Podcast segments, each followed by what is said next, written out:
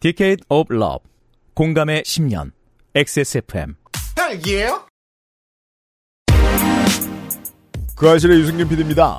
가세현은 뮤지컬 박정희를 통해 돈을 벌었고 그 돈 때문에 소송전을 벌였으며 자유북한 운동연합은 대북전단을 통해 공금을 횡령당했고 그 대북전단 때문에 우리 주민들은 안보 위협에 처했습니다. 가세현은 문화전쟁이 중요하다고 말했고 지금의 우리 정부도 그렇게 생각하고 있는 것 같습니다. 그 전쟁을 외친 이들이 돈을 번다는 건 알겠고 그 외에는 또 어떤 이익과 보람이 있는지 헬마우스는 궁금해하고 있습니다. 23년 11월 마지막 주말에 그것은 알기 싫답니다.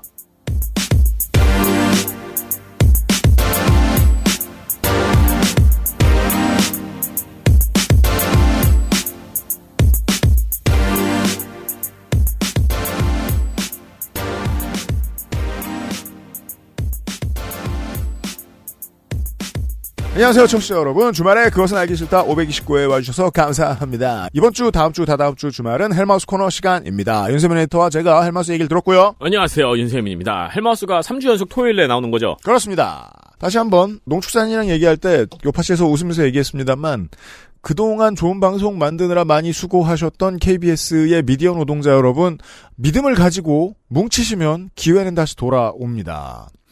미디어 시장이라는 게 미디어 노동자들이 연대하지 않으면 결국 그냥 다 척박해질 따름입니다. 이건 우리가 방송 작가들의 노동운동을 통해서 저희 방송에서 많이 이야기 드렸던 문제입니다. 지금은 KBS의 비정규직 포함 정규직 여러분들이 그 고민을 하실 때가 되었습니다. 응원하고 있습니다. 직장 일부가 날아간 헬마우스는 제가 잘 챙기도록 하겠습니다. 이번 주부터요. 왜 갑자기 이렇게 말씀하시냐면은 여파씨 들어보시면은 여파씨에서 너무 놀렸거든요. KBS를. 네. 그죠. 놀릴만 합니다. 하지만 지금은 놀릴 때가 아닙니다. 도와줄 때라고 생각합니다. 도울 일이 있는지 저도 알아보도록 할 겁니다. 일단 헬마우스를 긍휼히 여기는 것부터 시작하도록 하겠습니다. 그것은 알기 싫다는 용산의 아는 가게 컴스테이션 장건강에 도움을 줄 수 있는 매일 매화 리뷰를 확인하면 꾸룩꾸룩 온유 마카롱 독일산 맥주염으로 만든 데이라이트 맥주염호 비오틴에서 도와주고 있습니다. 매일 매화는 불규칙한 식습관, 스트레스로 인해 예민해진 배변 활동을 원활하게 도울 수 있는 건강 기능 식품입니다. 매일 보는 즐거움 매일 매화 제조 극동의 집함 판매 TNS 건강 기능 식품 광고입니다. 주로 어떤 업무를 하십니까? 쓰시는 소프트웨어는 무엇입니까? 컴스테이션에 알려주십시오. 주식회사 컴스테이션.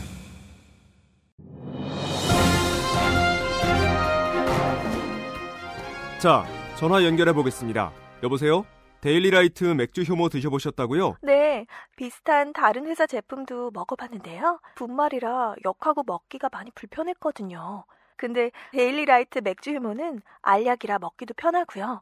냄새가 없어 그런지 애들도 잘 먹더라고요. 이거 먹고 나서 우리 남편은 글쎄 이마선을 따라서 참...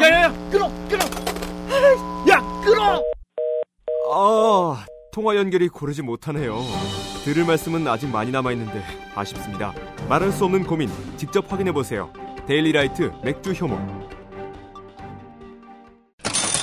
맥주 효모는 불프 세일을 하지 않아도 된다고요. 하지만 가끔씩 이렇게 쟁여놓을 이제 할인 같은 거를 제시를 해주죠.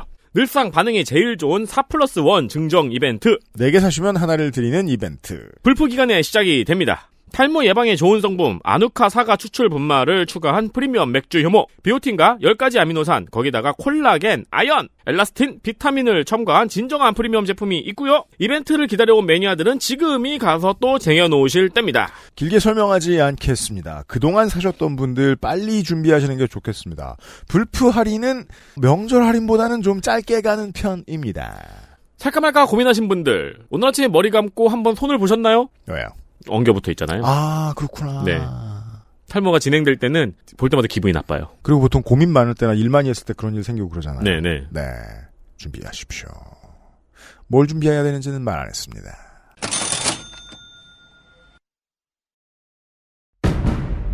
헬로 동지들 가짜뉴스를 헬로보내 헬마우스입니다. 모멸감을 주고 모욕감을 주고 치가 떨리게 하는 거 거짓말 좀 하지 말란 말이야 이 새끼야 대단한 얘기가 아니에요. 가짜뉴스 만드는 유포자수는 너무 많고 그 새들은 아무렇게나 만들어도 다 퍼뜨려주고 저 오물들을 치우려면 누군가는 오물통 속에 뛰어들어서 그 오물을 뒤집었을 각오 가짜 뉴스 확인 과정 헬마우스 코너 팟캐스트 에디션 헬마우스 코너 시간입니다. 임경빈 대표인데요. 안녕하세요. 아, 대표입니까? 네. 그렇잖아요. 그, 저 명패 그렇게 써있더만. 아, 아이, 그거 다 캐릭터 극이죠. 근데, 근데 저, 자비까지 좀 들어가긴 하잖아요. 어, 그, 아, 어, 들어갔죠. 방송법 씨가 다 도와줬을 리는 없어. 들어갔고, 네. 어, 그것까지는 회수했어요. 아, 다행히. 회수했어요? 들어간 건 회수했어요. 아, 이제 흑자야? 아, 이제, 이제 장비 다 갚았고, 이제. 예. 흑자 전환했습니다. 아, 드디어 기쁜 마음으로 종소세를. 어, 1년 만에. 아, 예. 종소세? 종소세까지는 안 나올 것 같아. 와! 아, 그게 원래, 어. 그, 저 자영업 하시는 청취자 여러분들 진짜 잘 이해하실 거야. 예. 면세에서 종소세 상가로 넘어가기 직전까지가 네, 제일 네. 달달해요. 아, 그렇죠. 야, 네. 드디어 돈. 근데 네. 아무도 안 가져가. 아, 그렇지. 예, 그 상황이구나. 약간 그 상황입니다. 아, 예. 그래서 이제 뭐 거기서 이제 대표 캐릭터 극 하는 거는 하는 거고 MBC에 가면 이제 MBC에 맞춰서 이제 임경빈 작가가 되잖아요, 제가. 그렇죠. 드디어 이제 그 아이실에 오면 본자 본캐. 아, 아, 아, 헬마우스로 방송을 할 수가 있습니다. 그치만, 그 사장 남천동 보고 있으면, 음. 아, 저 열심히, 열심히 보고 있거든요. 네, 네. 보고 있으면, 확실히, 임경빈이 지난 몇 년 동안 자기가 방송에 나가서, 음. 어, 이 사람 저 사람 하는 거 보고 열심히 배운 걸로, 음. 많은 스킬을 익혔는데, 그 중에는 처음에 만났을 때 이제 그 어. 어, 방송작가 유니온의 노조 전임자로서는 찾아볼 수 없던 기술 중에 생긴 게 어, 예. 어, 니주를 잘 깔아요. 아, 니주 까는 거. 아, 니주 까리가 되었어요. 아, 그래서 저는 아, 이제 앞에 니주 안 깔 거예요. 아. 헬마스 코너 할 때. 아, 니주 깔 필요 없죠. 예, 그 대박 잘 깝니다. 어, 니주로 너무 너무 장사해 먹었어요. 아, 네. 아, 여기서는 그렇게 안 합니다. 그래 원래 한 사람이 니주를 대박 잘 깔죠? 음. 그러면은 나머지 메인 캐릭터들이 그 사람 음. 없으면 뭘 할지 모릅니다. 어, 어떻게 알았어? 니, 니주는 아스팔트 같은 거거든요. 아, 그렇죠. 그러니까 내 차가 굴러가는 이유는 어. 공도가 있기 때문인데 어. 그래서 임경빈 없으면 다들 허둥지둥합니다. 아. 예, 그 정도까지 컸어요. 방송인 임경빈이. 네. 안녕하세요. 네, 방, 송인 임경빈. 네, 그 아실의 헬마 없습니다. 헬마우스 코너에서 아, 자, 2023년인데. 올 초겨울에 어, 지금 이제 검사들에 대한, 그리고 검사 권력에 대한 이제 비호감도가 매우 높아지는 2023년 겨울에, 그럼에도 불구하고 우리는 이제 곁방들을 들춰보는 사람들이니까. 그렇습니다. 쓱 한번 봅니다. 메인 스테이지에서 뭐가 벌어지든지 간에. 이 시간을 봤을 때 곁방이면 내후년의 대세입니다. 아, 그거죠. 근데 이게 패턴이 지금 벌써 우리한테는 한 세 번째쯤 되기 때문에 대충 읽히는 그 패턴이에요. 그래서 이게 언제쯤부터 시작될지도 이제 감을 잡고 있었기 때문에 제가 오늘 이, 이 아이템을 시작하게 된 계기는 그 문제의 시민단체 하나 때문이었는데요. 그렇습니다. 그 시민단체의 등장을 보자마자 제가 아 때가 왔다. 아 그래요? 킵해놨던 그 아이템을 이제 할 때가 되었구나. 음. 라는 생각을 하게 됩니다. 음. 자, 문화 자유 행동과 관련된 이야기를 하게 될 텐데, 네. 문화 자유 행동이 발대식을 했다는 얘기를 듣자마자, 음. 2021년에 그알실 파일을 꺼내봤습니다. 2021년에 우리가 뭔 얘기를 했냐? 2021년 1월에 우리는 가로세로 연구소라는 유튜브 채널의 이야기를 하고 있었습니다. 음. 가세연에서 1월 6일에 문화 전쟁을 선언하죠. 그렇죠. 어, 김세희 대표가 마치 이제 익명인 것처럼 올리는 그 커뮤니티 글에서 네. 어, 이런 얘기를 합니다. 영화 밀정의 이병헌, 영화 암살의 조승우, MBC 드라마 이몽의 유지태 이 셋의 공통점은 김원봉을 연기했다. 네. 이게 뭐가 문제냐? 너무 잘생긴 사람들이 김원봉을 연기한다. 문제지. 너무 멋있어 김원봉이. 미화죠, 미화. 이런 미화가 어떻게 가능하냐 이거야. 음. 가세현 입장에서 봤을 때 이런 미화가 가능한 이유는 좌파들이 문화 권력을 장악한 상태이기 때문에. 동, 네, 독립군에서 어마어마한 승전보를 연속해서 거둔 장군이기 때문에 잘생긴 캐릭터로 설정했다고 생각하겠지만 사실 좌빨이라서 그런 거야. 아니 주인공인데 어떡합니까 그러면. 아니. 근데 그걸 왜 안재모 씨한테는 아무도 안 물어요? 안타깝네요. 네. 아, 20년 지났으니까. 아니, 그- 이제 없이. 예. 1g도 안 닮았잖아요. 자, 그 글이 이랬습니다. 짧게 조금만 저 발췌해서 읽어드리죠. 문재인 정부가 들어서면서 본격적으로 영웅 만들기를 하고 있는 김원봉. 어느 순간부터 김원봉은 항일투사라며 영웅 만들기에 열중하고 있다. 하지만 2002년 SBS 드라마 야인시대를 보면 김원봉의 정체가 제대로 나온다. 대한민국에서 공산당 짓거리하다가 점점점 김두한에게 제대로 혼난 뒤 북한으로 도망쳤다는 점이다. 가로세로 연구소는 앞으로 문화 전쟁에 가장 집중할 것이다. 우파 진영이 선거에서 승리하더라도 문화에서 패배하면 미래가 어둡다. 정권이 우파 진영을 잡더라도 언론과 문화계가 좌파에 장악되면 아무 소용이 없다. 가로세로 연구소는 그 시작으로 뮤지컬 박정희를 반드시 성공할 것이다. 이거였죠 우리가 그때 이 아이템을 다뤘던 이유. 음. 자, 뮤지컬 박정희가 여기서 왜 나와였거든요, 그게. 그렇죠. 자, 문화 전쟁을 해야 되는데 그 첨단에 서 있는 선봉장이 뮤지컬 박정희다. 이 뮤지컬 박정희를 많이 봐주셔서 내 주머니를 두둑하게 해주시고. 우리의 장사는 주머니. 어. 뭐 명분이 있는 장사다. 아, 명분이 있는 장사. 이건 돈벌이가 아니고 이건 전쟁이다. 전쟁이고 우리의 숭고한 희생이고 그렇죠, 그렇죠. 행동이고 그렇지. 이것이 여러분의 돈을 낸 명분이다. 그렇지. 하지만 돈은 크게 남았고 배우들에게 주지 않았다. 아, 그건 그럼요. 뭐 미래형입니다. 마치 로키드 마틴이 그 과정에서 자연스럽게 돈을 쓰고 있어. 방산업체처럼 우리가 아니 뮤지컬로 돈 좀 벌 수도 있지. 전쟁은 절박한 문제다. 어. 질 순 없잖아. 질 순 없잖아. 아니 한국 니네는 뭐 저 폴란드에 포탄 팔아서 돈 장사 안 하냐? 나도 박정희 좀 팔겠다. 아 이런 자랑 자랑스러운 하마스에다가 전쟁을 일으키고 폭탄을 투하하겠다. 왜냐하면 어, 내가 사법 처리를 당하기 직전이기 때문에. 그렇죠. 근데 공, 공교롭게 미사일 값이 올랐다. 그런 거지. 예. 어 아니 전쟁을 하다 보면 그걸로 돈 좀 벌 수 있는 거지. 이제 이런 주장을 했었죠. 근데 여기에 지금 일어나고 있는 한국 문학의 보수파의 흐름이 다 들어있다. 그렇군요. 라는 말씀을 드리려고 한 겁니다. 음. 첫 번째, 자 돈벌이로서의 문화 전쟁입니다. 돈벌이. 자, 뮤지컬 박정희를 한 2년여에 걸쳐서 장사를 했는데요. 그렇죠. 이 짤짤이는 굉장히 좀 긴 시간에 걸쳐서 작업된 결과입니다. 짤짤이. 일단 공연이 올려지기 전부터 구걸을 합니다.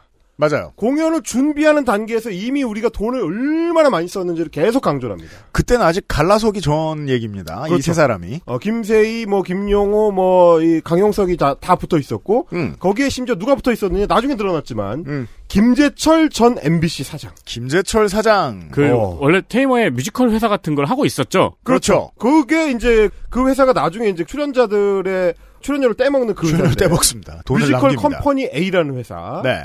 그때 몰랐어요. 근데 나중에 제가 이제 뭐 자료 조사를 하다 보니까 거기에 이제 김재철이 묻어 있었죠. 그렇죠. 음. 곰- 엄청 자연스럽게 김재철이. 그리고 소위 그때 이제 MBC 사장할 때 걸렸었던 속칭 내연녀. 네. 그분이 거기 이제 총괄 감독을 하고. 어, 그래요. 본인이 대표를 하고. 음, 그리고 김세희 강영석과 붙어서 뮤지컬 박정희를 제작하고. 그렇게 됩니다. 그 과정에서 출연료를 떼먹고 이런 일들이 거기에 이제 붙어 있었죠. 네. 그러면서 김세희가 계속 강조했던 게 뭐냐? 뮤지컬 박정희 준비하면서 내가 빚만 12억을 냈다. 빚을 냈다. 그래서 내가 이제 어, 강남 청담동에 있는 아파트를 저당을 잡혔다. 저당 잡혔다. 어 그거는 이제 주택담보대출이 아니었을까요?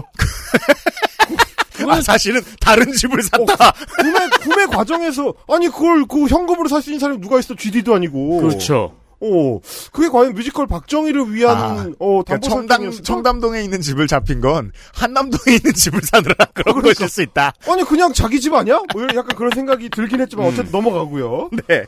그, 그러면서 결국 어, 뮤지컬 컴퍼니 A 측 그러니까 김재철 측하고 나중에 싸움이 붙습니다. 왜 우리랑 어, 1년 더 공연하기로 해놓고 1년만 하고 퉁치냐? 그렇죠. 너 이거 이런 식으로 하면 되냐? 어 3억 내놔라. 손해배상 청구를 합니다. 네. 법원에서 이제 6, 천만원 배상하라 이렇게 판결이 나왔고요. 그리고 이제 그 뒤에 남긴 것들이 뭐냐면 어, 신세계의 정용진 부회장 정영진 보러 갔죠, 그거. 아 보러 갔다. 아, 이것만 사실상 제가 봤을 땐 남은 게 아닌가 이런 사연들 보러 간 그렇습니다. 사람이 꽤 있네요. 김승현 하나그룹 회장, 아, 갈 사람 갔죠. 김동선 하나 상무, 황교안, 윤상현, 음. 배우 현석은 누구지? 아, 그, 저, 저, 늙은 사람 있어요. 있어요? 아, 어, 얼굴은 기억나는데 내가 네. 무슨 작품인지는 말할 수 없는데 주연급은 아니다 보니까. 어. 현주엽, JK 김동욱, 조영남, 정용진 등등이 보러 갔네요. 자, 관객이 오면 그 관객, 연예인 관객을 가지고 다시 장사하는 것까지는 뭐라고 할 수 없어요. 그게 원래 초대권은 모든 공연에서 하는 거니까요. 네, 그런 건 어차피 다 하니까. 그리고 어떻게든 해가지고 지금 그 과정을 보셨을 때 한 가지 결론을 기억하시면 돼요. 돈을 남겼다. 문화 전쟁을 떠들던 사람들이 그리고 처음에 헬마우스가 얘기했던 그 어, 가세현의 페이스북 글의 마지막은 이렇게 끝납니다. 그리고 김두한에 대한 드라마를 제작할 계획이다. 제작이 이루어지면 참여하겠다는 유명 탤런트들도 있는 상태다. 아, 이게 되게 아버지나 할아버지하고 이야기할 때 나오는 말이죠. 뭐요? 유명 탤런트. 음. 유명 탤런트를 물론 그렇습니다. 아버지들 글쓰기 시키면 이 꺽쇠를 꼭 붙여요. 선거에서 승리 꺽쇠 이런 어. 이런 네 어쨌든 그 문화 전쟁에서 그래서 얼마를 남겼는지는 우리가 알 수 없습니다. 어, 그런 건 알 수 없죠. 어, 네. 다만 이게 꽤 장사가 된다는 점에 대해서는 명확한 어떤 지향점을 보여줬죠. 여러모로 아무리 봐도 흑자는 된 것 같아요. 그 뒤로도 비슷한 기획들이 굉장히 많이 나왔고요. 어, 특히 뮤지컬 분야에서 뭐 여러 건들이 나왔습니다. 그리고 이제 제가 그 나중에 이제 다른 유튜버를 통해서 들은 것 중에 하나도 어, 우리 이제 헬마우스 작가님도 쓸데없는 거 하지 말고 유명세를 좀 얻어서 음. 좀 자리를 잡게 되면 음. 영화를 영화를 제작해. 이야. 그게 제일 짭짤하다. 아, 실제로요? 이걸 팁이라고 얘기해주는 분이 있었습니다. 그러니까 이게 뭐냐면 우리가 아는 대작 영화 정말 시장에서 승부 보려고 내는 영화 그게 음. 아닌 거죠. 말고 그거 말고 제작 제일 좋은 게 뭐냐면 그래서 그분이 얘기했던 것 중에 영화를 제작하는 게 제일 많이 남길 수 있는 건데 그 중에 제일 좋은 게 뭐냐 다큐면 그러니까 아 우리가 살면서 지나봤던 몇몇 다큐가 스쳐 지나가네요. 그렇죠. 만들고 호소하는 다큐. 호소하는 다큐. 그러면 이제 두 번 돈을 벌 수 있다라고 이제 얘기를 해드려- 해주더라고요. 일단 제작을 시작하는 단계에서 제작비 후원을 받는다. 와디즈. 그렇죠. 아, 일단 실제로 그 업체와 관계는 없지만 네. 와디즈랑 어, 관련 있는 건 아니지만 뭐. 크라우드 펀딩이 맞는 말이지만 플랫폼 뭐 잘못은 없어요. 네, 그렇죠. 런 식으로 일단 1차적으로 제작비를 만들어서 어차피 다큐는 제작비 자체가 출연료가 안 들어가니까 거의 그 제작비가 얼마 안 들기 때문에 음. 네. 거기서 일단 남기고 그다음에 상연을 하게 되면 이 경우에는 이미 제작비 회수를 했기 때문에 걸어서 한 명이라도 더 들어올수록 무조건 남는다. 음. 그러니까 뭐 본인 딴에는 굉장히 저한테 이제 호의로 이야기를 해 주신 거지만 아 이 사람들이 무슨 생각으로 소위 문화 전쟁이라는 걸 버리고 있는지 그, 업자들이 좌우에 다 있는데 그 머릿속에 음. 몇몇 다큐가 이렇게 막 지나가네요. 아, 그럼요. 이게 사실은 인건비나 제작비를 부풀려서 이 문제를 만들기 가장 좋은 업계 중에 하나가 문화 업계라고 파악한 사람들이 있는 겁니다. 음, 이 분야에 있어서는 네. 왜냐하면 이제 인건비 상정이나 이런 것들이 굉장히 계약에 따라서 불투명하게 진행될 수도 있는 사안이라서 여러 빼먹을 수 있는 구멍들이 많다. 그리고 천민 자본주의에서는 인건비를 잘 부풀려서 계획서를 만드는 사람들은 인건비를 잘 떼먹는 사람들입니다. 아, 네. 그렇습니다. 심지어 그 사람들이 지금 노리고 있는 소위 이 후원금이라는 것들도 후원한 사람들이 그렇게까지 꼼꼼한 회계 처리를 또 요구하지 않기 때문에 그렇죠. 여러 가지 측면에 염두에 둔 돈벌이로서의 문화 전쟁의 성격이 가르세로 연구소의 그 게시물에는 들어가 있는 거고요. 그렇습니다. 그리고 그런 사람들은 거의 이제 열매가 무르익어 갈 때쯤 되면 서로에게 소송을 합니다. 예. 이 새끼 이거 떼먹었어. 혹은 이 새끼 이거 떼먹은 것 같아. 음. 그렇습니다. 등등으로 이유로. 왜냐하면 나한테 들어온 게 내가 예상한 것보다 너무 적어. 근데 쟤는 차를 바꿨어. 그렇죠. 이런 식으로 굴러가죠. 그러니까 그러다가 나중에 결국 가세현이 정말 우리들의 인생에 큰 교훈을 주는 게 김용호 기자가 죽고 나서 김세희가 사망한 직후에 유튜브에서 독서를 퍼부어요. 네. 그 사람 진짜 인간적으로 뭐 뭐 염려할 필요 전혀 없고 뭐 뭐그 음. 어, 슬퍼할 이유가 전혀 없는 사람이라고 막 뭐라 그래요. 나 예. 같이 커리어에 픽을 쳤던 친구였는데. 그렇죠. 야 아니 그런 식으로 손절을 하는 건 내가 완전히 동일한 사람이라고 인정하는 것이기도 하거니와 그 심지어 그게 손절도 아닌 것이 죽절이잖아요. 사절. 죽절 뭐 사절 뭐 그런 것도 있지만 익절입니다. 심지어 아, 익절이죠. 예. 손절이 네. 아니고 익절인 게, 어, 이거를 방송 준비를 하면서 어저께도 제가 이제 가세현 들어가 봤는데, 지난주에도 김용호 관련된 방송을 하고 있더라고요. 그게 지금 억하가 남았든지 당사가 되든지 둘 중 하나죠. 왜냐면 하 조회수가 나옵니다. 그렇죠. 그 둘 중 하나일 거예요. 어. 저, 그러니까 정말 이게 정말 리터럴리 우리 일반인은 바닥을 알 수가 없는 게 아, 그럼요. 예. 우리가 생각하는 건 전혀 다른 세계에 있어요. 야, 똑같은 나쁜 짓 하고 같이 잘 지내다가 똑같은 나쁜 짓 하다 죽은 사람에 대고 저 사람 나쁜 짓 하다 죽었다고 또 팔아요. 심지어 나한테 더 나빴다. 그리고 사실 그들에게는 나쁜 짓이 아니고 같은 정의를 공유하는 네. 명분이었잖아요. 그렇죠. 음. 그러니까 이런 부분들이 결국 이제 그 비즈니스로서의 아, 문화전쟁 측면을 좀 보여주는 거고요. 음. 그리고 또 하나 이게 이제 효용성이 있는 게 뭐냐면 그거는 이제 기획하는 사람들한테는 돈이 된다 이지만 그러고 어 그 문화 전쟁에 동원되는 사람들 그렇죠 어 소위 이제 그 병사로 참전하는 사람들 음. 이런 사람들한테는 뭐냐 한풀입니다 한풀이 참전하는 사람은 참전하는 사람의 이유가 있습니다 이유가 있습니다 한풀이로서의 문화 전쟁이 물론 이제 그 사람들도 비즈니스적인 측면을 상당히 강하게 띄고 이 판에 들어오지만 동시에 그 사람들이 어떤 욕망을 가지고 들어오느냐 한풀이가 굉장히 중요해요 중요합니다 우리가 가로세로 연구소를 다룰 때 다뤘던 사람들 중에서 이제 이제는 어, 한 시대를 풍미하고 지나가 버린 김민종 가수 김민종 배우 김민종 자, 이제 이런 이야기. 김민종이 본격적으로 시작하기 전에. 음, 가세연에 나왔다가 망한 것 같지만 딱히 사람들이 망하지 않았습니다. 유명 인사들은. 음. 그 정치인들 제외하고 몇몇 짚어드리죠. 제일 크게 내상을 입은 사람은 김상현 씨라고 어.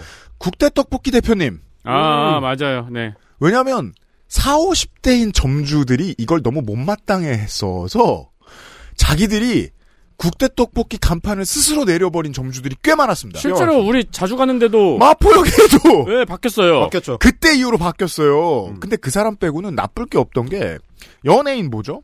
안정훈 씨. 안정훈. 옛날 아이돌 스타죠. 네, 그렇죠. 저 국민학교 때 같은 반이 안정훈 씨 조카가 있었어요. 음. 정말 인기가 얼마나 있는지 그 조카들도 팬들 구경을 할 일이 아, 많았었어요. 공영진 씨가 있고요. 공영진 씨 중견 배우. 음. 그리고 코미디언 김영민 씨 이거 이름 말하면 모르실 텐데 코빅 많이 보시던 분은 그 얼굴 보면 아십니다. 이 사람은 현재 국힘 부산시당 컨텐츠 산업 위원장입니다. 4시 10분이라는 이제 유튜브 채널 운영. 그렇죠. 그리고 최국 씨라는 코미디언 유명한 분이 있었어요. 지금 유튜브로 굉장히 좀 잘 나오고 있습니다. 그 이때 이제 이 최국 씨가 여기 나온 거 보고서 최국 씨랑 헷갈려가지고 아 그거 이제 사장 남천동에서 한 번 한 적 있죠. 그래요? KBS 사장이 바뀌면 최욱의 더라이브가 최국의 더라이브. 정확하게 그대로 가고 있습니다. 아 이것도 문화 전쟁에는 이제 그 이제 소선이죠. 그 초등학생들 답고 칠 때 펜으로 이렇게 동그라미 치는 것처럼. 아, 그렇죠.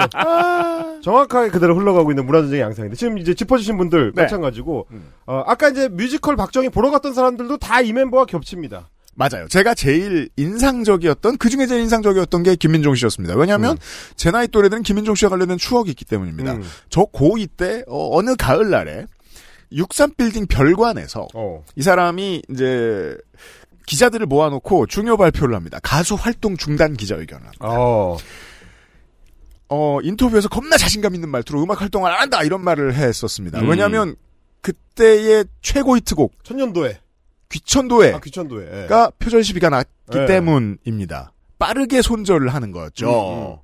어 그리고 2년 뒤에 컴백합니다. 어 그랬어요? 컴백을 했었나? 모든 미디어에 다 음악 활동 안 한다 자신 있게 말했었어요. 그 노래가 컴백한 노래가 뭐였더라?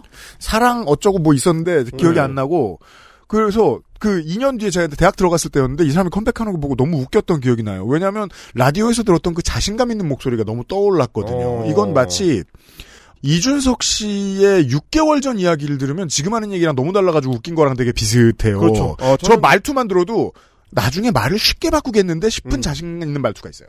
네. 노원에 뼈를 묻고 돌파하겠습니다. 아, 네. 6개월 전에 그 얘기하고 있었죠. 그럼 지금 살밖에 없어요, 이준석은. 아, 그럼요. 네. 예. 그렇지만 이제 이번 주말 뭐 발표된 여론조사 결과를 보니까 김성환 의원한테 이제 더블 스코어로 지고 있는 걸로 나와. 저도 그거 봤어요. 진짜 깜짝 놀랐어요. 아, 최고입니다. 그러니까 다 결국 그렇게 되는 거예요. 김민종이 복귀를 해도 2년 뒤에 복귀했다. 저는 복귀했다는 사실도 몰랐습니다. 네. 이런 것처럼 김민종이 가세연에 출연했을 때는 화장품 사업하는 거 홍보하러 나왔었거든요. 그랬어요. 그랬었어요. 네, 그 화장품 사업 어떻게 했는지 아무도 모릅니다. 그렇죠. 어, 역시 마찬가지로 이혁재 씨 개그맨 이혁재 씨 나왔는데 이혁재. 네. 그때 어떻게든 유튜브로 복귀해 보려고 했었던 시점에 이제 모세카로 나왔었거든요. 음, 음. 자 이런 사람들이 나와서 하는 얘기들이 대부분 뭐냐면 아, 심지어 김민종은 그때 SM 엔터테인먼트 이사였어요. 그러니까 제가 김민종 씨가 되게 특출난 이유가 뭐냐면은 어. 말씀하신 연예인들 중에서 유일하게 아직 여전히 잘 나가는. 잘 나가는 돈도 많고 이수만의 개파죠, 이 네. 사람이. 네. 아니, 그때 굉장히 의아했는데 그만큼 신념이 강했나 보다라는 생각 정도를 했는데요. 이혁재는 니즈가 있었으니까 나왔다 치고 약간 그냥 그런 차이가 연예인으로서 있었습니다. 다시 살아나는 게 어떨까? 네. 근데 김민종은 사업차 나왔던 겁니다. 그렇죠. 그렇죠. 근데 김민종 씨는 언제든지 복귀할 수 있는데 복귀를 안 하고 있었던 네. 그렇죠. 거죠.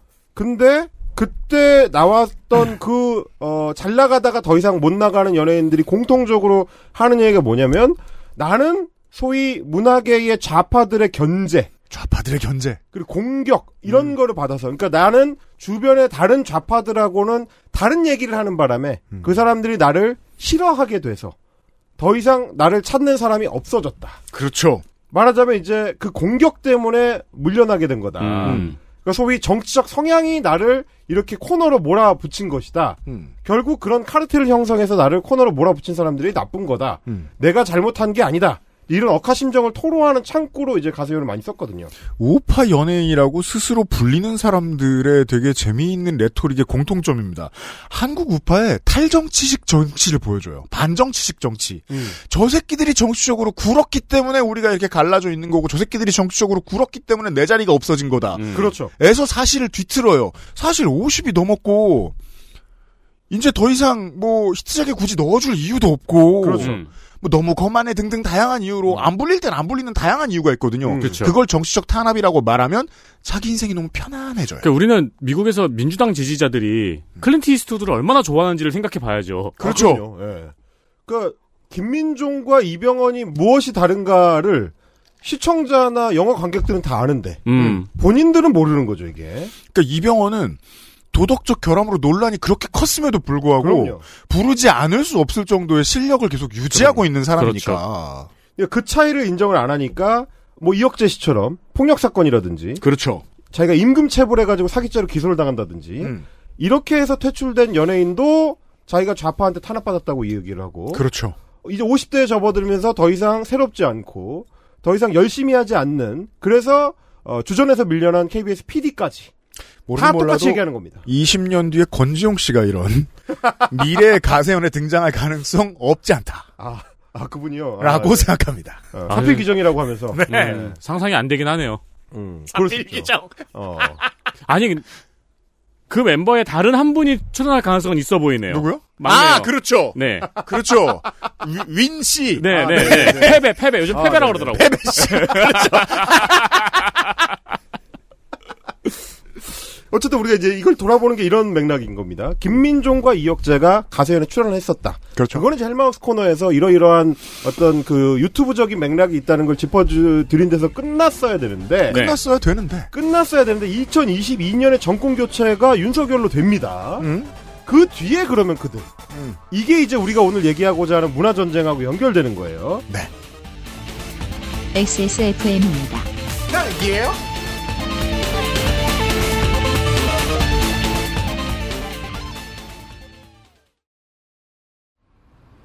좋아요. 진짜 확실히 좋아졌어요.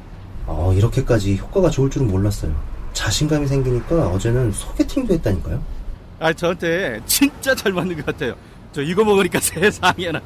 아 저 이마선을 따라서요. 잠먹고 야야 잠만 마고 마고 마고. 누구 망하는 걸 보고 싶나? 말할 수 없는 고민? 직접 확인해보세요. 데일리 라이트 맥주 효모. 페스츄리처럼 바삭하게 푸딩처럼 부드럽게 뉴질랜드 유기농 버터와 천연 바닐라빈 더없이 맛있는 에그타르트 달콤한 순간엔 꾸룩꾸룩 에그타르트. 아, 시원하다. 한 번 보고 두 번 보고 자꾸만 보고 싶네. 뭐가 그렇게 신났어? 뭘 그렇게 보고 싶은데? 매일 아침마다 보니까 아주 날아갈 것 같아. 헤어진 줄 알았는데 다시 만나는구나? 시원하게 만나지 그럼. 아름다운 세상이야. 음. 띠리리. 상쾌한 하루의 시작. 매일 보는 즐거움. 매일 매화. 제조, 극동의 집함, 판매, TNS, 건강기능식품 광고입니다.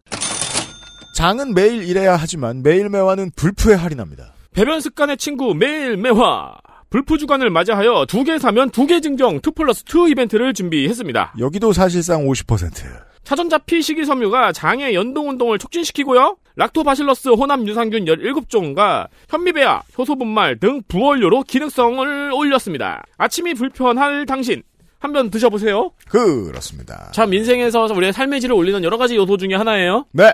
프리디 뻥. 저 충격받았어요. 조회수가 너무 센 우리 저 진영 미디어들의 광고 매출 얘기를 듣고 깜짝 놀랐습니다. 음, 음. 저거밖에 못 팔아? 어 그래요? 아니 거긴 충성스러운 팬들이 많잖아요. 진영의 충성스러운 팬들이. 근데 충성과 품질은 달라요. 오케이? 진영의 충성스러울 뿐이지 호구는 아니죠. 아니 호구가 되려고 정치 공화여성이 된 것도 아니지 않습니까? 소비도 마찬가지입니다. 매일매화와 비슷한 제품을 여기저기서 광고하고 있는데 본의 아니게 리뷰를 했고 제 장을 못 살게 굴어본 결과 매일매화 이깁니다. 매일매화 승리입니다. 아주 중요한 삶의 질. 이것 때문에 삶의 질이 충족이 안 되는 분들은 잘 아실 거예요. 또 요파시에서 그 얘기를 너무 길게 했고요. 그렇습니다. 승준이가 보고 싶네요. 네. 액세스몰에서는 매일 매화를 만나실 수 있습니다. 블랙 프라이데이 행사예요. 근데 승주 형님 올린 사진 봐서는 그 동네는 음. 아무데나 싸도 될 것 같더라고요. 어디서 볼일 보느냐가 문제가 아닙니다. 어떻게 볼일 보느냐. 아, 그렇죠, 그렇죠, 그렇죠. 결과물이 중요합니다. 네, 네. 액세스몰에 있습니다.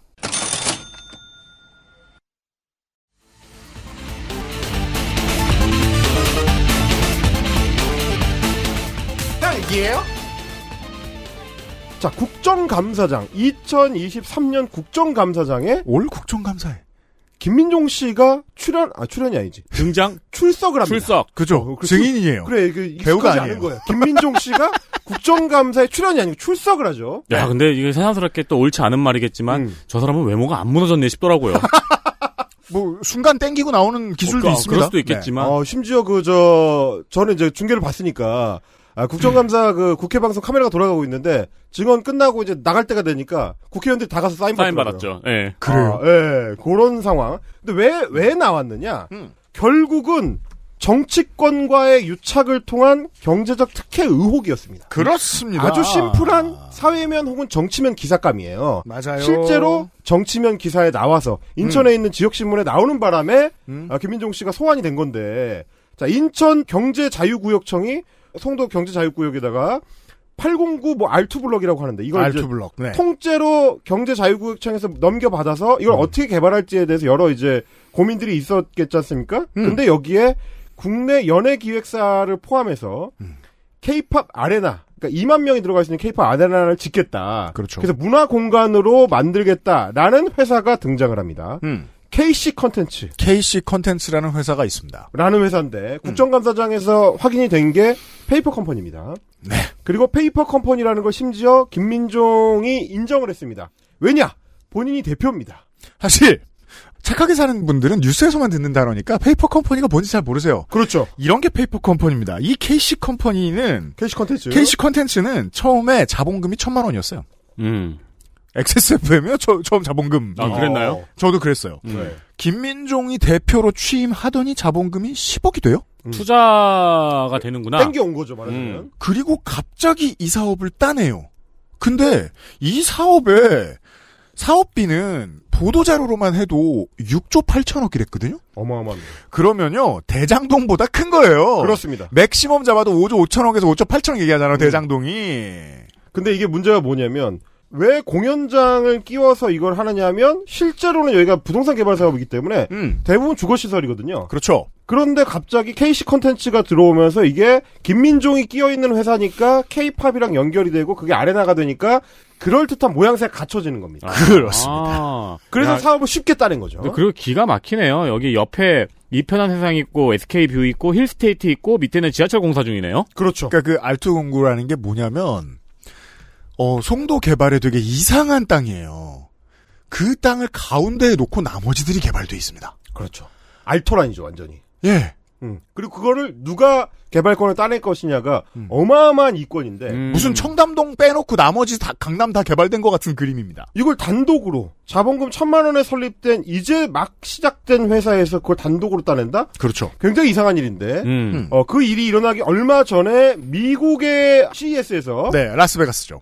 거기서 인천 경제자유구역청 사람들 등등과 김민종 씨가 만나는 장면이 포착이 됐거든요. 김민종과 이수만이 그 자리에 있습니다. 그러니까 이, 이 맥락으로 봤을 때 아 이거는 국감 깜이다.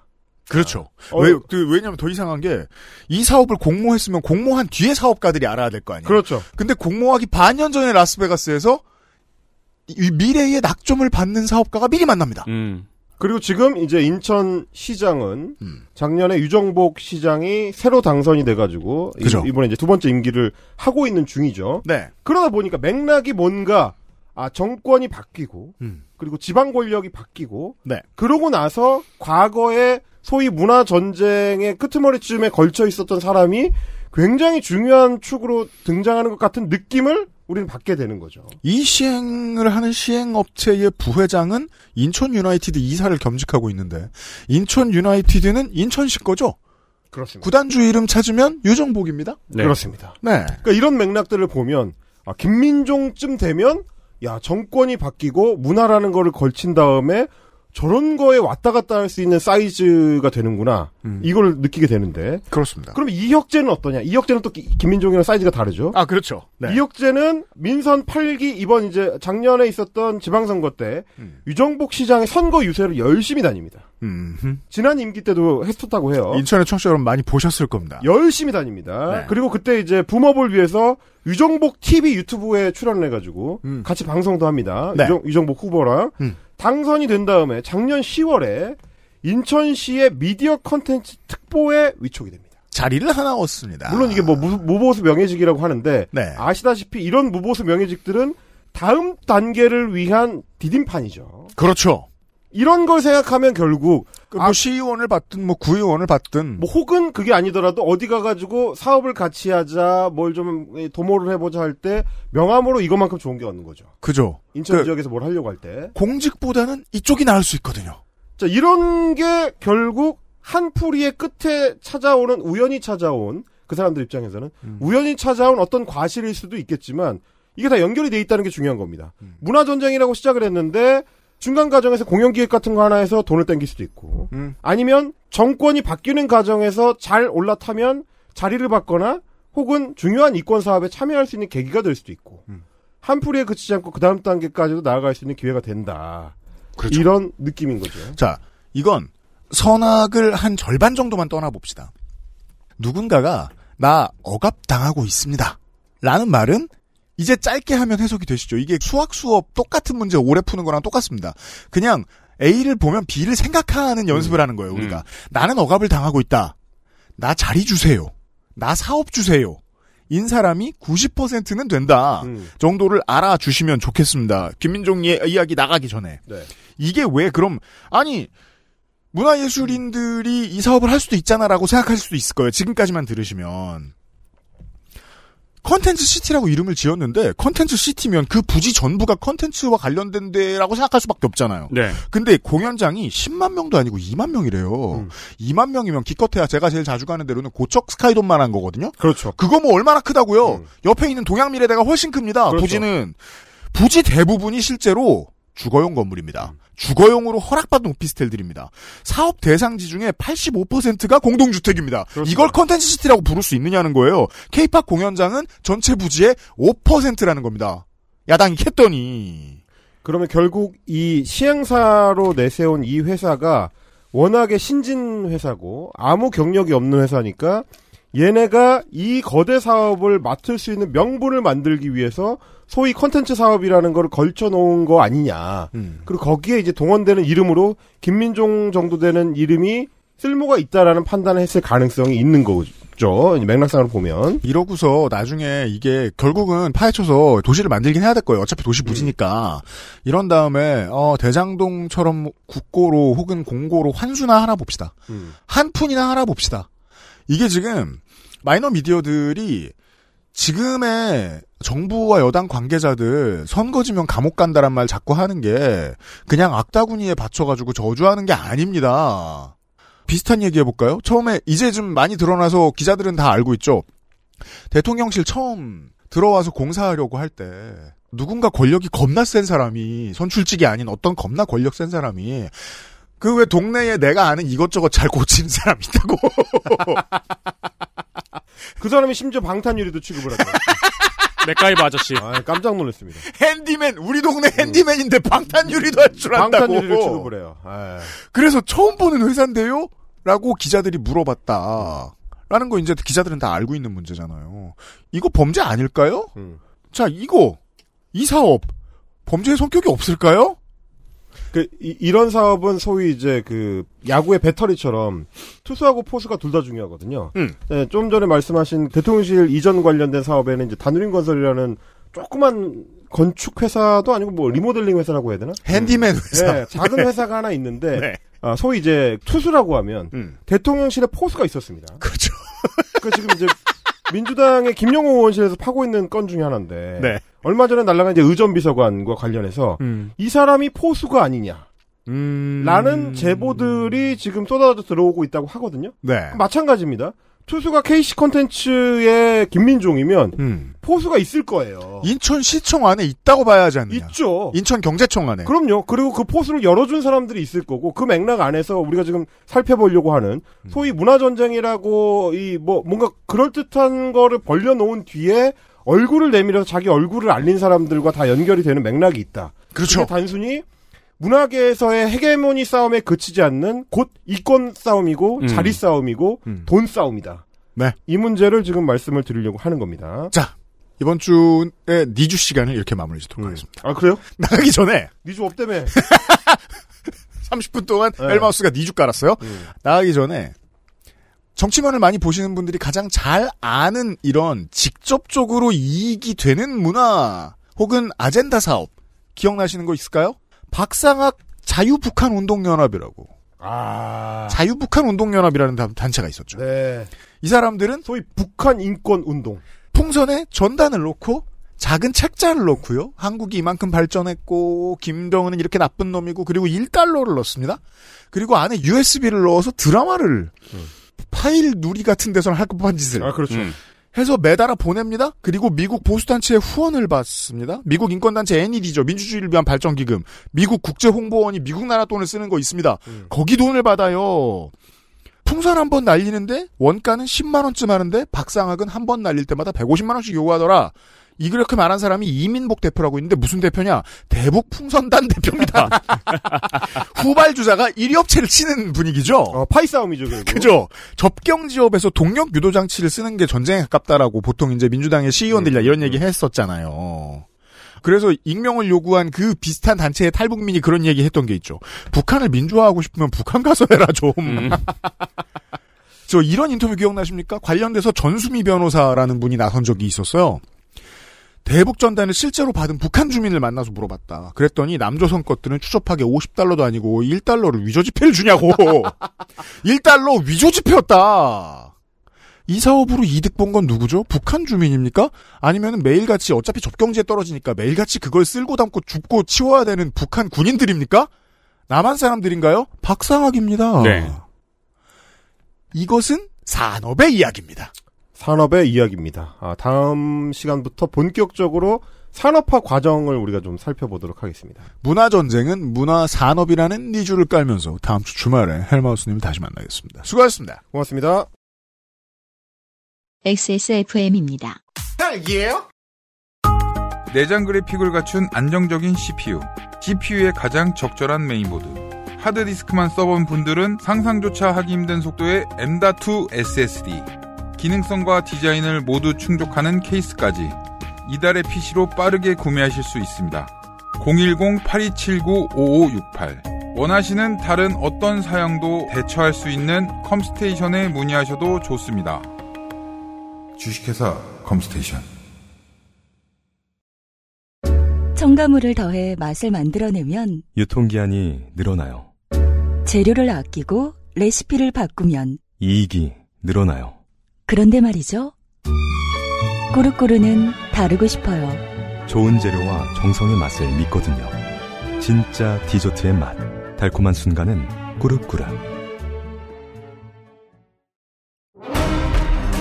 아스트랄 뉴스 기록실 뉴스 아카이브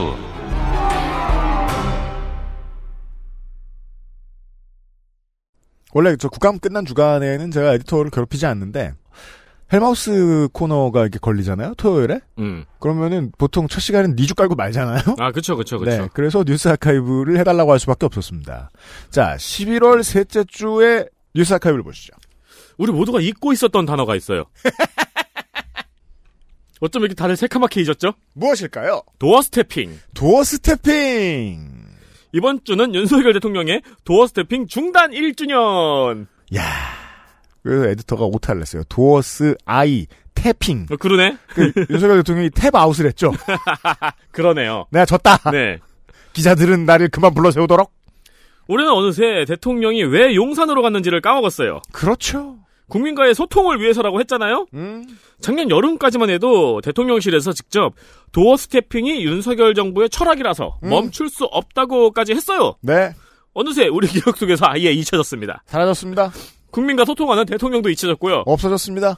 그렇다고 이제 지난 정권처럼 국민과에 대해 한번 만들어 보려고 했는데 이게 너무 어색하니까 아무도 보지도 않았고 보수 언론도 보도도 안 했습니다. 맞아요. 너무 재미없으니까. 그건 마치 이번에 그 노란봉투법 표결 반대 필리버스터를 저는 의원들이 실력이 없어라고 생각합니다만 여당 의원들이 참여율이 저조하고 참여 안 하고 싶어 하니까 필리버스터를 생략하고 온라인에서 하겠습니다. 그래가지고 유튜브에서 생방을 했죠.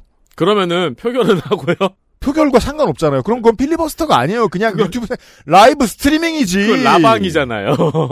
그건 이 세계 아이돌이 하라 잘하는 사람이 하라 그래요. 그리고 그거 30명씩 40명씩 봤죠. 오, 방관계좌도 학고. 안 본 거예요. 학고라고 하죠. 그죠? 임경빈이 저한테 가르쳐준 네. 용어예요. 학고. 야, 학고 버스터가 됐습니다. 소통 얼어 죽을. 아니 표결을 막는 게 목적 아닌가요? 아무튼 도어 스태핑이 사라진 지 1주년 됐습니다, 이번 주에. 도스티핑은 사실 중간에도 몇 차례 중단된 적이 있었어요. 코로나 때문에도 중단된 적이 있고 대통령에게 불리한 이슈가 나오면은 한 2, 3일 중단되기도 했어요. 그렇습니다. 지금 언론인들이 도어 스태핑을 다시 할 수는 없는지 질문하지 않는 이유가 여기 있습니다. 지금의 분위기면 어차피 또 중단되고 중단되다가 사라질 것이다. 그렇죠. 음. 우리 기억 속에 강렬하게 남은 체리따봉. 체리따봉. 체리따봉 사건. 새 서울 모양. 그렇죠. 그 대통령과 권성동 원내대표가 이준석 대표 뒷담을 까던 내용이었죠. 그때도 한 2, 3일 중단했고요. 태풍이 왔을 때는 특이하게 네. 태풍 흰남노 외의 질문은 전부 제한하겠다. 음. 해가지고 이렇게 질문을 그 제한을 걸었어요.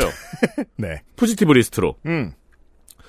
하지만 이후 날리면 사태가 터지고 결정적으로는 날리면이었습니다. 날리면 사태가 수습이 안 돼요. 음. 그리고 11월 21일부터 도어 스태핑을 중단했습니다. 철학을 바꾸기로 합니다.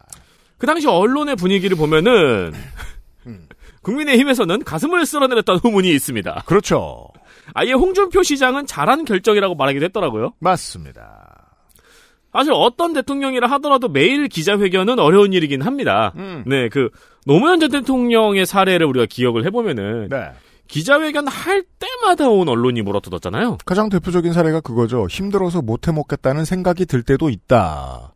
라는 말을 하- 어, 지나가듯 던지자 조선일보가 몇 년 동안 대통령 못해 먹겠다로 괴롭혔죠. 그렇죠. 뭐 그냥 기자회견을 못했던 박근혜 전 대통령의 사례를 봐도 그렇고요. 음. 진짜 제일 못했던 것 같아 요 역대. 증문즉답은 어, 윤 대통령보다 박근혜 대통령이 더 못했죠. 조별과제에서 짱깨에서 진해가 하필을 발표를 제일 못하는 애야. 그렇습니다. 지가 발표하겠다고 자료조사도 안 했는데. 그래서 왜 발표하겠다고 했어요? 물어보니까 아, 자신감을 키우고 싶었어요. 라고 대답하는. 어, 그리고 누가 대통령이라도 매일매일의 이슈에 대통령이 답변을 하는 건 어려운 일이기도 하고요. 음. 그리고 무엇보다 노동탄압적이죠. 네. 누구 기자와 대통령에게. 그 대통령실의 직원들은 밤새 그걸 준비해야 되잖아요. 그쵸. 왜냐면 내부 인사를 만나지 않는 모든 행사는 공식 행사니까요. 그러니까요. 네. 그 질답 예상 질문 답변 이걸 밤새 준비해야 되잖아요. 그게 윤석열 정부 도어 스태핑의 가장 큰 문제입니다. 하지만 그렇다고 해도 그 이후로 우리가 대통령을 아예 보기가 힘들어진 건 좀 이상합니다. 에디터가 주제를 다 설명을 드린 겁니다. 옛날 얘기 복습 한 번만 해보죠. 도어 스태핑은 원래 이런 게 아니다라는 지적이 애저녁에 나왔습니다. 도어 스태핑이 무슨 조깅이나 강아지 산책인 줄 알았어요, 윤석열 정부는. 음. 매일같이 시간표, 동그라미 파이 시간표에 도어 스태핑 써놓고 지키는 건 줄 알았다고요. 그 포도 아래 스티커 받는 거. 예, 근데 그, 그건 원래 말의 의미랑 다르잖아요. 어딘가로 올라가거나 이동하고 있을 때 기자가 불러세워서 물어봐서 거기에서 말을 따내는 게 도어 스태핑입니다. 음. 그러면 비공식 비정규인 거예요. 음. 이걸 굳이 정규로 만들겠다. 개념은 이해는 못했고 나는 미디어는 사용하고 싶고 미디어는 나를 비춰주면 비춰줄수록 내게 빠져들 거야 정도의 계산 외에 아무런 교양도 소양도 없었다는 얘기입니다. 도어 스태핑을 정례화 시켰다는 것부터가 무지와 몰리의 증거입니다. 아니 정례화할 필요 없는 걸 정례화한 것도 이상한데 정례화 해놓고 어색하다고 아예 없애는 건 더 이상하다. 네. 그건 민주주의 사회가 아니죠 또 그러면. 네, 그렇죠. 도어 스태핑이 정량화된 건 좀 관종 민주주의 사회쯤으로 불러줄 수 있는데 도어 스태핑이 아예 없어진 것까지도 이상한데 음. 더 이상한 건 대통령이 없어졌다는 거예요. 이제는 검사가 탄핵이 되든 가축 전염병이 전국을 뒤덮든 무슨 일이 있어도 대통령 의견을 묻지도 않고 대통령실이 말하지도 않게 됐습니다. 맞아요. 네. 취임 절반이 지났는데 말이죠. 여러분 절반 안 지났죠, 아직? 음. 최근에 대통령의 모습을 머릿속에 이렇게 굴려보시면은 비행기에서 내리는 것밖에 기억이 안 나요. 그거랑 어퍼컷. 맞는 얘기인 게 지금 저 에펙에서 들어왔다가 이틀 뒤에 다시 영국으로 나가. 지금도 영국에 있죠. 지금 네. 저희 이번 주 바- 기준으로는 그렇습니다. 네. 어 그러면 에이펙에서 뭐 되게 바쁜 일이 있었어요. 다음번에 또 무슨 바쁜 일이 있어서 나간다라고 생각을 할 텐데 어 에이펙에서 가장 중요한 그 미중 관계 회복 이슈에 참여를 못했단 말입니다. 알려진 바에 의하면 만났다고 하는데 대화를 1분 하죠.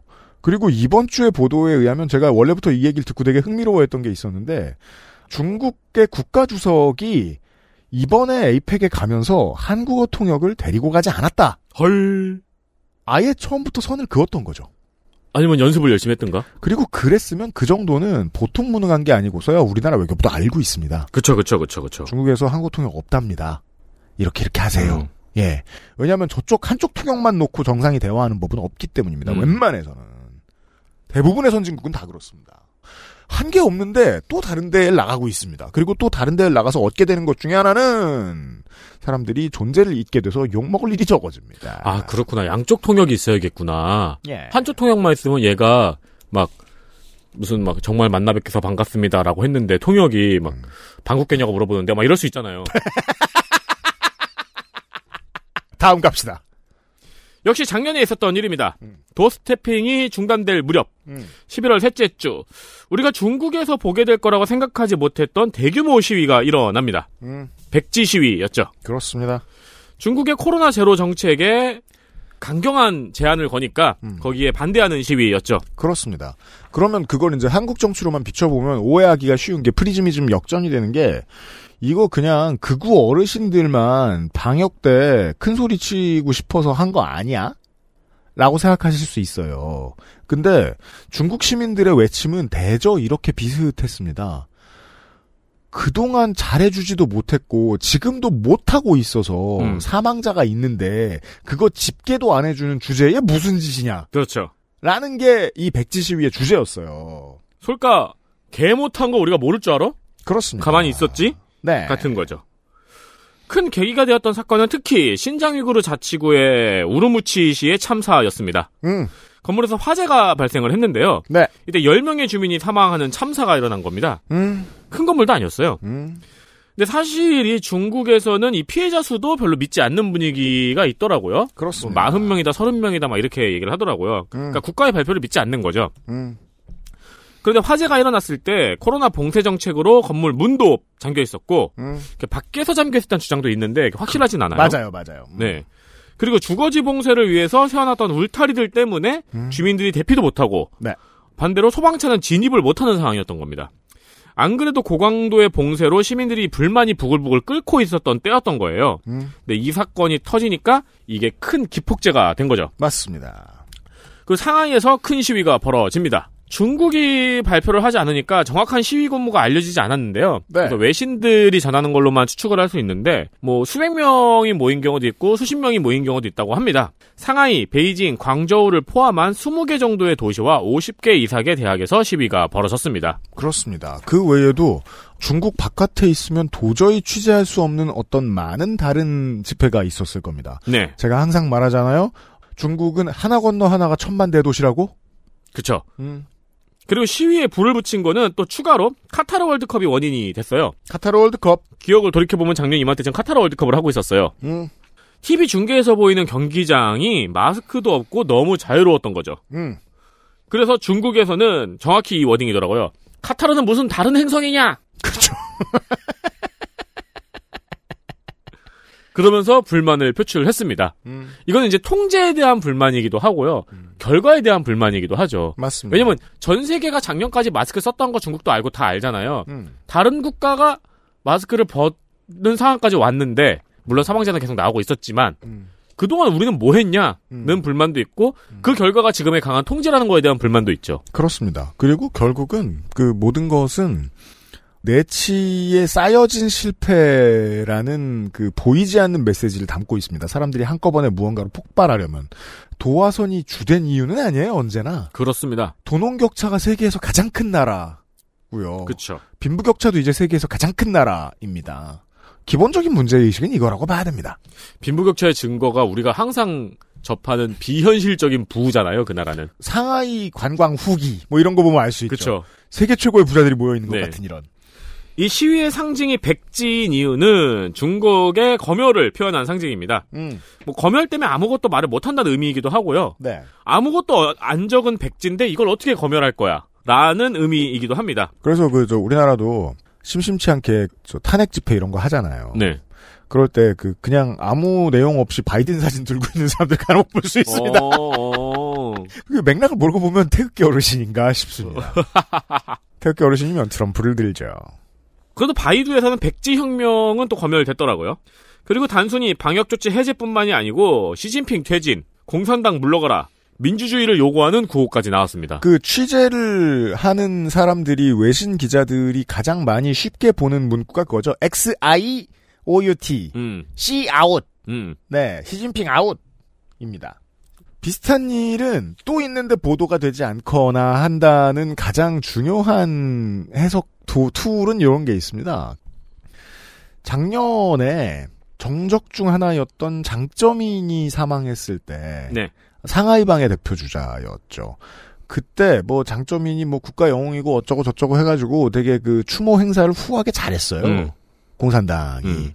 근데 지금 올해 리커창 사망인데 말이 없습니다. 음.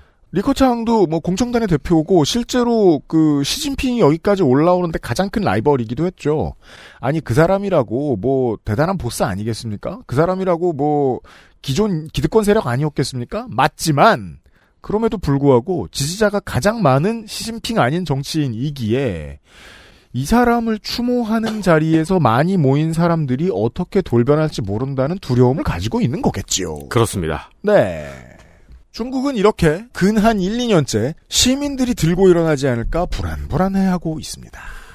이 시위 자체는 한 달도 안 돼서 경찰과 군대의 강한 진압으로 수구로 들긴 했는데 천안문 이후 세대도 이제 어른들이잖아요. 그렇죠. 이 어른들이 공안이 우리 동네 사람들을 이렇게 두드려 패는 걸 처음 본 거예요. 그렇죠. 엄청난 충격을 받은 겁니다.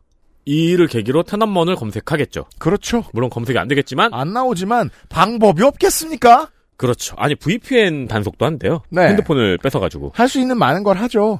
근데 안 하겠습니까? 그러니까 VPN 단속을 한다는 건 무슨 말이에요? 다 쓴다는 얘기죠. 좋은 증거죠. 네. 그 물론 진압은 굉장히 강경하게 했는데 여긴 기본적 구- 기본적으로 군대가 들어가더라고요. 아, 우리 말하잖아요. 단속이 심해졌다는 건 대중화됐다는 거다. 그렇죠. 네. 금서가 됐다는 건 히트했다는 겁니다. 당연하죠. 네.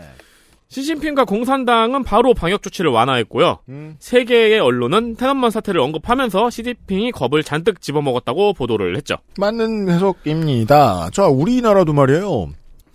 검사 탄핵의 대상이 된 이 인물, 처음에, 요새 맨날 그 1년째 부르고 있는 노래 있죠? 집권여당에서. 어, 이재명 방탄이다. 음, 음, 그러면 수사하면 안 되냐. 음. 아니, 뒤집어서 말하면 쉽잖아요. 이재명을 수사한다고 저런 검사가 검사해도 되냐. 집안 사람 마약 봐주느라고. 그쵸. 경찰한테 강압하고 자기네 집안 고용인 전과 기록 자기 마음대로 해- 알아보고 이런 짓 한 사람이 그냥 검사 계속해도 되냐. 그래서 그거 가지고 싸우다가 최근에 그 가족 구성원이 미디어하고 인터뷰를 했다는 사실을 알게 됐는지 그 다음부터 검찰이 갑자기 그 사람을 수사하기 시작했죠. 이게 생각보다 많이 있는 일이거든요. 검찰은 자신들이 위협에 처해 있다고 하면 꼬리를 최소한으로 줄여서 자릅니다. 음. 그래서 그 사람을 날리고 검찰 조직 전체를 보위하죠. 그 과정에 들어간 거예요. 겁났으니까. 시진핑도 마찬가지입니다. 겁났으니까. 이 지역은 방역 조치를 완화하겠습니다. 일부 언론은 이런 보도도 합니다. 방역 조치가 완화되는 곳과 그렇지 않은 곳이 있는데 집회 없던 곳은 안 그런 것 같다. 음, 그렇죠. 등등. 효과적으로 뭐 언론을 통제했다는 증거인지. 음. 네. 그리고 올해 7월과 9월 중국에서는 국민의 의상과 표식을 단속하고 물품이나 글 등의 전파를 제한하는 치안관리처벌법을 강하게 개정하고요. 그 외 단속 권한을 강화한 반간첩법 등을 개정을 했습니다. 공안을 더 확대 중이라는 것입니다. 역사는 알려줍니다. 공안을 확대하면 공안부서의 고위 관계자의 권력이 갑자기 세지게 되고 결국 그는 원래 권력을 위협하게 됩니다. 그렇습니다. 네, 박정희도 그렇게 죽었어요. 네. 이 발표에 대해서 중국에서도 반발이 꽤 컸어요. 너무 공안의 단속 권한이 커진다. 그 당연히 백지 시위에 따른 여파라는 의견이 지배적이죠. 네. 이런 일련의 과정들을 다루는 외신의 언론들을 제가 많이 살펴봤을 거 아니에요? 전 세계가 음. 한마음으로 중국의 민주화를 기다리는 마음이 참 따뜻하게 느껴집니다. 한 30% 정도는 혐중이고요. 네. 어, 나머지 70%는 자본가들의 꿈에 대한 해석이죠. 그렇죠. 중국이 내부 집권 세력과 결탁하지 않은 기업들도 상대할 수 있는 시장이 된다면? 음. 이라는 꿈. 저 시장이 폐허하게 열린다면? 그런 겁니다. 백지 시위의 물결은 아직 잦아들지 않았을 가능성이 높습니다. 이번 주에 뉴스 아카이브였어요. 그러니까 대체적으로 안에서 부글부글 끓고 있는 게 느껴지죠. 요즘에 중국은. 그래 보입니다. 네. VPN 아직도 잘 풀려 있나요? 중국에 있는 청취자 여러분들 계속 잘 듣고 계시면 알려주시길 바랍니다. 이번 주에 그것은 알기 싫다 여기까지입니다.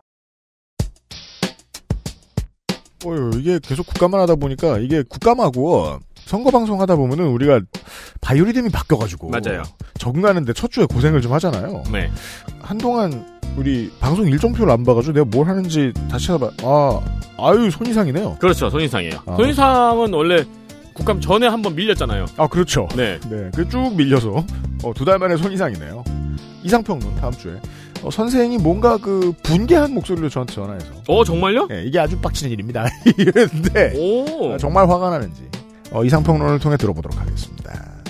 다음 주 이 시간에 이상평론 그리고 주말에는 헬마우스 코너 이어지는 뭐지 뭐라 그랬더라? 어, 문화 전쟁. 네. 네, 문화 전쟁의 전사들. 그렇게 말씀하시니까 손인상과 임경빈이 싸우는 것 같긴 하네요. 문화 전쟁의 빛의 전사들을 음. 만나보시도록 하겠습니다. 토요일에는 529회 그것은 알기 싫다 함께 해주셔서 감사합니다. 다음 주에도 만나주세요. 감사합니다. 감사합니다. 블랙프라이데이 많이 옮겨가세요. 금방 끝나요. XSFM입니다. I D W K 딸기예요?